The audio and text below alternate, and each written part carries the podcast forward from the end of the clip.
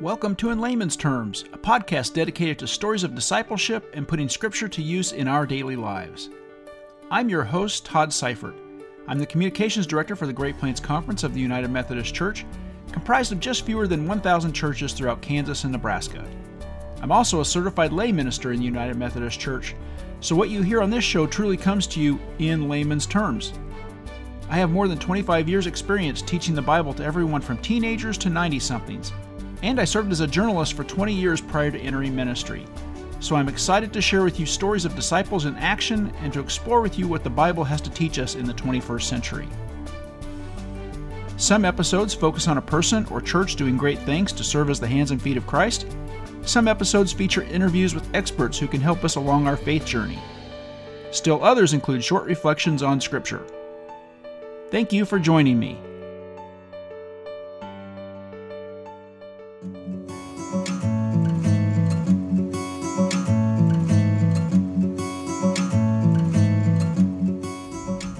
To a special short series of podcasts focused on the known Episcopal candidates for the South Central jurisdiction of the United Methodist Church.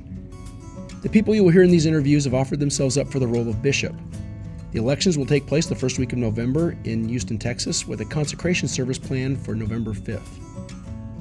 Each of these interviews was conducted via Zoom video conferencing during the month of October, and all seven episodes have been released at once so you can hear all of them in short order. A couple of quick caveats before playing the recording of our conversation. First, the delegates have spent considerable time with each of the candidates at this point, so these interviews weren't really conducted for the people who will be electing bishops. The interviews were done with the idea that laity and clergy could learn just a little bit more about each of the people who have offered themselves up for the episcopacy. Second, I asked all the candidates the same questions. I didn't interject much and just let them talk. I did insert a question about where they saw hope for the denomination if they did not address that in an earlier question. So you'll notice me asking that question of some people and not of others. It simply had to do with the way they answered previous questions. Finally, as I record this intro, regular listeners will note that I have a bad cold, so I apologize for the squeaky and or gravelly voice. It was even worse during some of the interviews, so again, I apologize for the strange voice on my behalf. I think that's it. So without further delay, here's one of my seven interviews with Episcopal candidates for the South Central jurisdiction. I'm joined now on the show by Reverend Dr. Randall Parton. He is the uh, pastor at St. John's United Methodist Church in Albuquerque, New Mexico. Randall, thank you for joining me on In Layman's Terms. Sure. Happy to be here. Thanks. Uh, let's just dive right in. I, I kind of want to hear a little bit about your background. So, give us uh, give us a short, uh, condensed version, I guess, of your biographical and resume information, the things that you think are most important for people to know about you. Sure. I mean, I think uh, one thing that's a little unusual with my story is I'm second career. Um, uh, my first career was as an academic. I have a PhD in political science and I taught uh, American politics, politics and policy, state politics, uh, voting elections, campaigns, the, that sort of thing at the University of New Mexico for five years.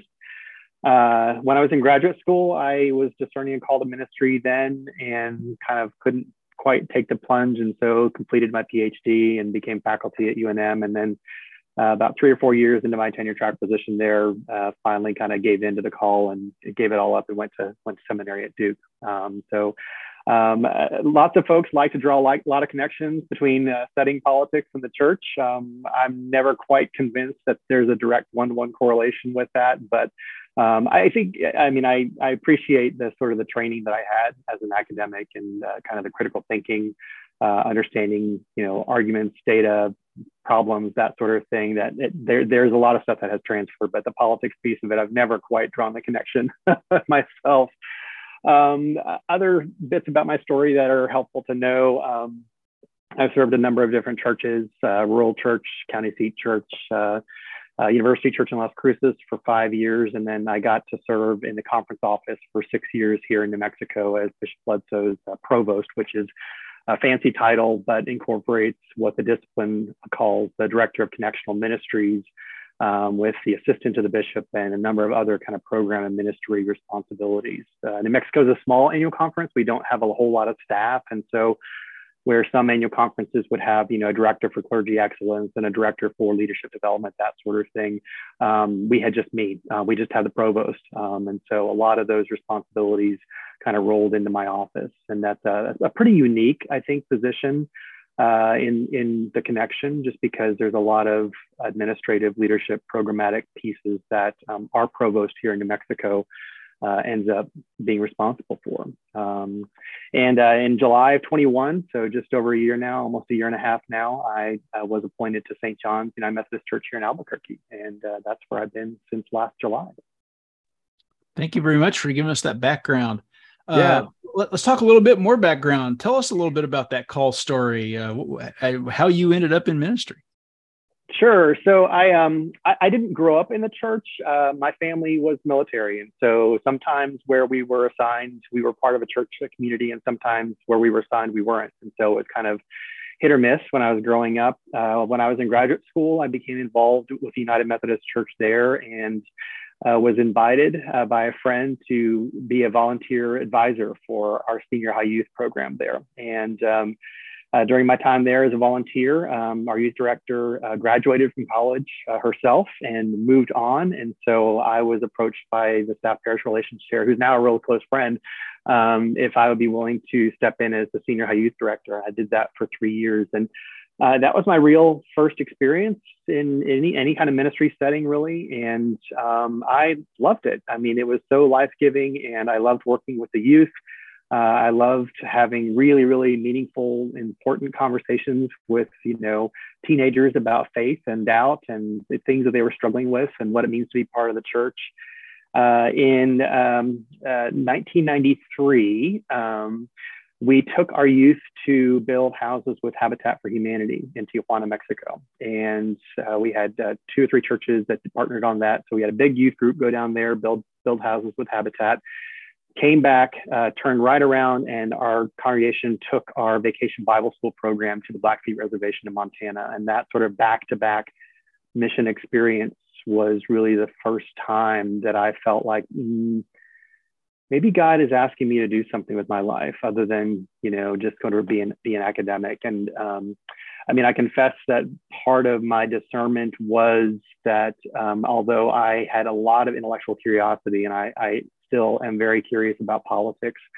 Um, it felt very self-serving. It was sort of a kind of self-satisfying way of just you know scratching that intellectual itch. And so when I became faculty at the University of New Mexico, uh, found that a lot of the work that I was doing in the church, whether it was teaching Sunday school, being on committees, that sort of thing, was really, really satisfying. And some of what I was doing on campus was just not satisfying. I mean, it was satisfying to a degree, um, you know, I loved doing research. I loved teaching. I loved uh, mentoring students.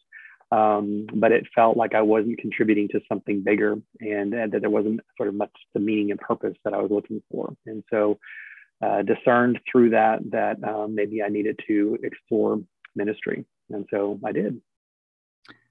So, uh, talk, different kind of call story now, offering yourself up for the episcopacy.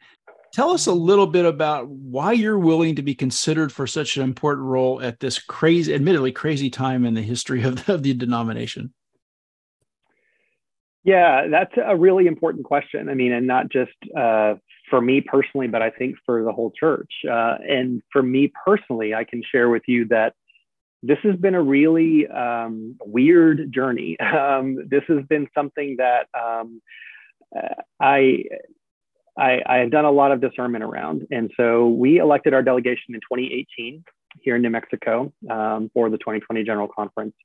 And um, I had never offered myself as a candidate for delegate before. Um, I had been on volunteer staff at General Conference for many, many quadrennia and never offered myself as a candidate as a delegate for uh, for general conference. And so i did in 2018 and was first elected. And it's our practice as i think it is in a lot of annual conferences to kind of go through the delegation and say do you feel called to this? Do you feel called to this? And in 2018 my answer was absolutely not for all kinds of reasons. Um, um, and so my discernment has uh, shifted honestly um, in even just the last eight months um, from no, not at all, for all kinds of reasons, to uh, a certain openness. And for me, that openness has come external to me. Um, it's been in conversation with colleagues and friends. It's been in conversation with my friends and family.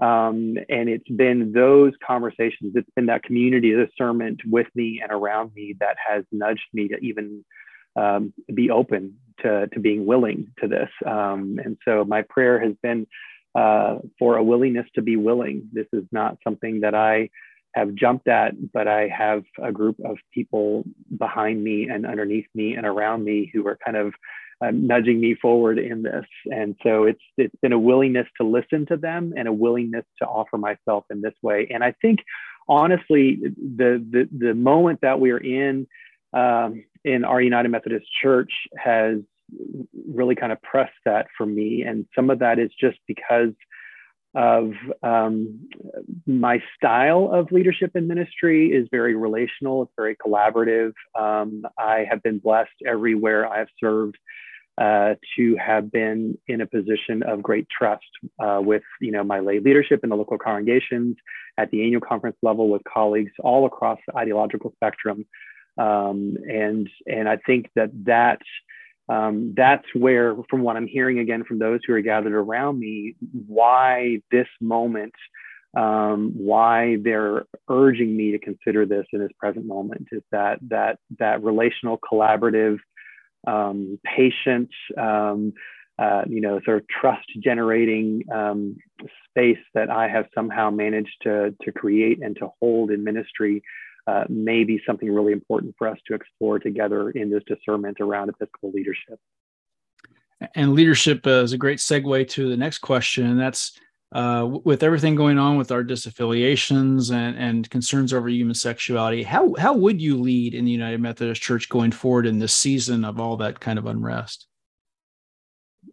it's hard to answer that question, honestly. I mean, I think, you know, um, I can tell you how I'm trying to lead my local congregation uh, here at St. John's. Uh, we have a history of being uh, a big tent church. And so we've always had a diversity of viewpoints here at St. John's. You know, the folks like to used to say that, you know, you would, you know, pull into the parking lot on Sunday and you could have, you know, Reagan Bush stickers and, you know, Mondale stickers and, you know, any sort of, you know, any election year, there was a variety of viewpoints. And so there's been a real tension as our cultures become more polarized to hang on to that. Um, um, I um, I try to lead very transparently. I mean, I'm very honest about where I am and about what I'm trying to accomplish. I'm not somebody who plays games. I don't engage in a lot of doublespeak. I try and, and be very very uh, careful about what I say and how I say it, and I do that in a way that uh, hopefully is, is sort of clearly transparent and authentic and genuine and I think that that's an important piece of the puzzle for this present moment is for us to be able to be honest with each other, to show respect um, by, um, by, by telling our truth. Um, and, and, you know, to use the term that uh, Bishop Carter uses, the sort of the convicted humility, I think is, is a real, uh, real necessary component to any conversation that we have. Um, and I think, I,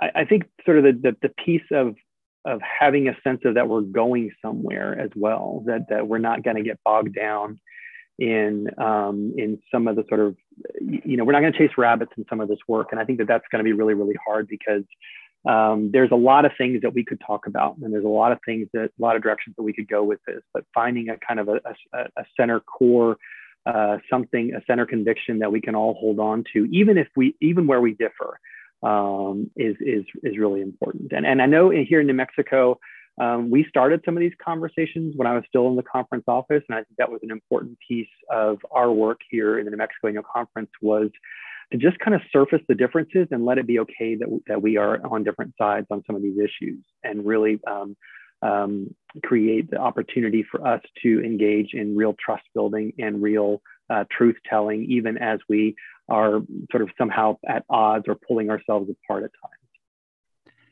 Obviously, human sexuality has dominated the discussion here of late. Um, but what other issues do you see as critical to the future of the United Methodist Church? I'm a little terrified to admit that I think our, our structure and our polity is something that's going to be looming for us. I mean, I, I, think that it's been for a long time and we haven't quite figured out how to structure ourselves as a global church most effectively for ministry. I mean, we are we are really still captured by the 1968 kind of structure that we uh, put down, you know, way back when. Um, and I think those conversations are going to be really, really important going forward, and that those are going to be hard conversations in the midst of, um, you know, kind of the, the, looming sort of budget insecurity as as churches disaffiliate, as apportionment payouts uh, decrease because of that. Uh, it's really going to put a pinch on on that conversation, and I pray that our conversation is going to be more mission focused than it is going to be money focused. But I think that that's that's sort of a looming conversation, and I've also shared with folks in, in conversation that I think um, for those of us who are going to stay, for those of us who choose to remain, um, there's going to be a real opportunity for us to really engage in uh, some core conversations about who we are um, and that, that, that to sort of recreate um, our identity around who it is that we are and who it is that we are called to be. And structure and polity is a piece of that, but I also think that that sort of a full throated kind of this is who the United Methodist Church is going forward is going to be really, really important. And I, I look forward to the conversations. I have some thoughts about that. And some of that is sort of kind of dialing down to, you know, our, our essence as, as those of us who are staying. And I think there's something really rich and powerful there. Um, but I also think that's going to have to be a conversation that happens at all levels of the church, from the local church on up to, you know, general boards and agencies through annual conferences and, and even including our seminaries and you know some of the sort of the parachurch organizations that we're partnered with. Very good. Um, so under, we all understand we live in a fractured society, and the church yeah. is reflective of that, right? So, uh, what would you do as a bishop to help unify people who are going to remain in the United Methodist Church? And, and, maybe give an example or two of how you fostered unity and mission on either your current appointment or in a previous step along your ministry journey. Yeah, so I think um, it's not a trick and it's not a, a sort of a technique. Um, but it's been my experience that when people are focused on mission and being outwardly focused, they find a certain degree of unity anyway. Um, and it's not that you're sort of, you know, playing a shell game with people.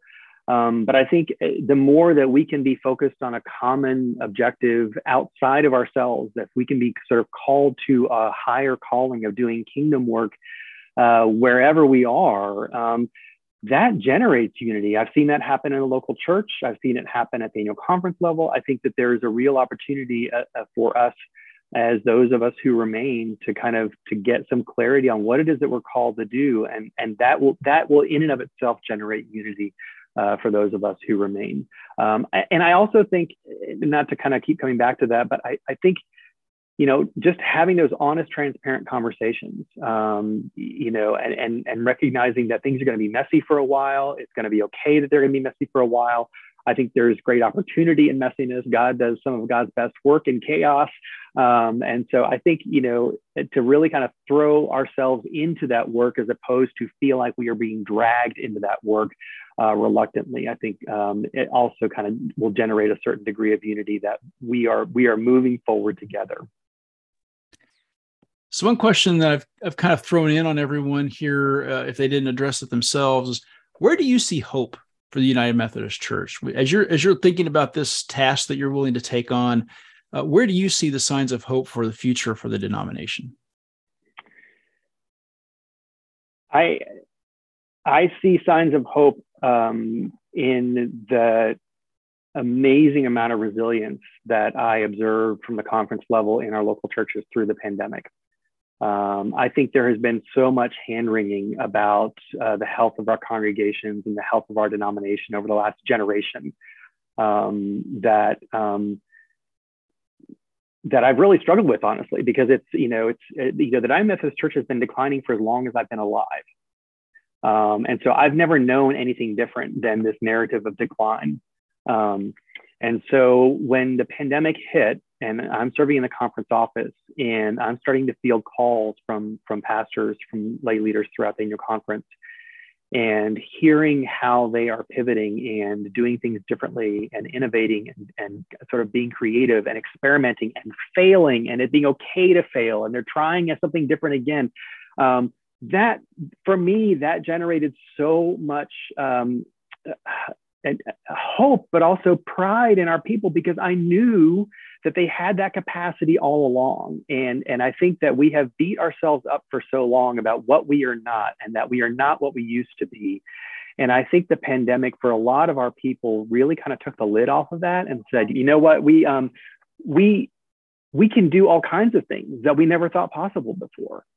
And so I think if we could tap into that latent resilience in, in our leadership, in our clergy, I, I think there's all kinds of things that we can accomplish. But we have we have we have become so uh, kind of hunkered down because we're not what we used to be that it had never occurred to us to ask what's possible. So that gives me hope. That gives me genuine hope.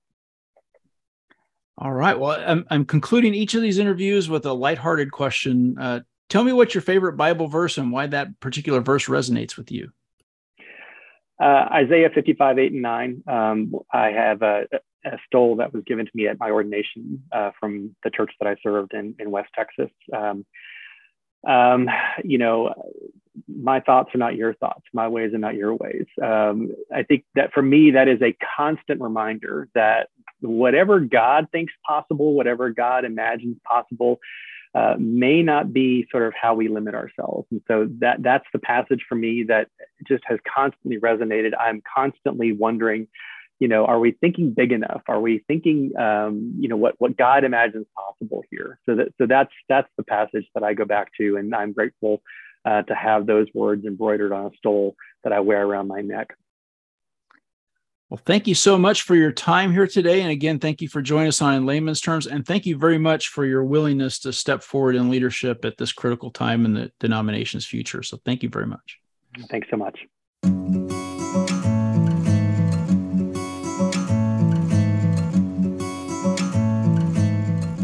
You've been listening to one of seven brief interviews with Episcopal candidates in the South Central jurisdiction of the United Methodist Church. I hope these talks give you some insight into the people who will serve as bishops, if elected, at the South Central Jurisdictional Conference the first week of November. And if one of these people turns out to be your new bishop, now you will have at least a little insight into their call stories and a little more information about how they intend to lead your annual conference.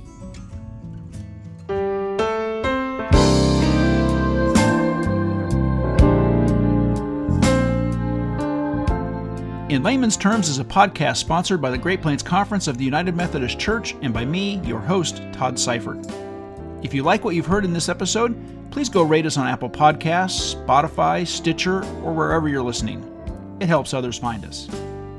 And if you're so inclined, please share the link to this podcast on your social media channels. Our music and sound effects come via subscriptions to Universal Production Music and to Storyblocks. You can find archived episodes on the conference website at www.greatplainsumc.org slash podcasts or on my website, toddseifert.com. Please email me with any questions or comments to tseifert at greatplainsumc.org, and I'll do my best to respond as quickly as possible. Thank you for listening, and until next time, please do what you can to help make more disciples of Jesus Christ. You can play a small part in helping change a life.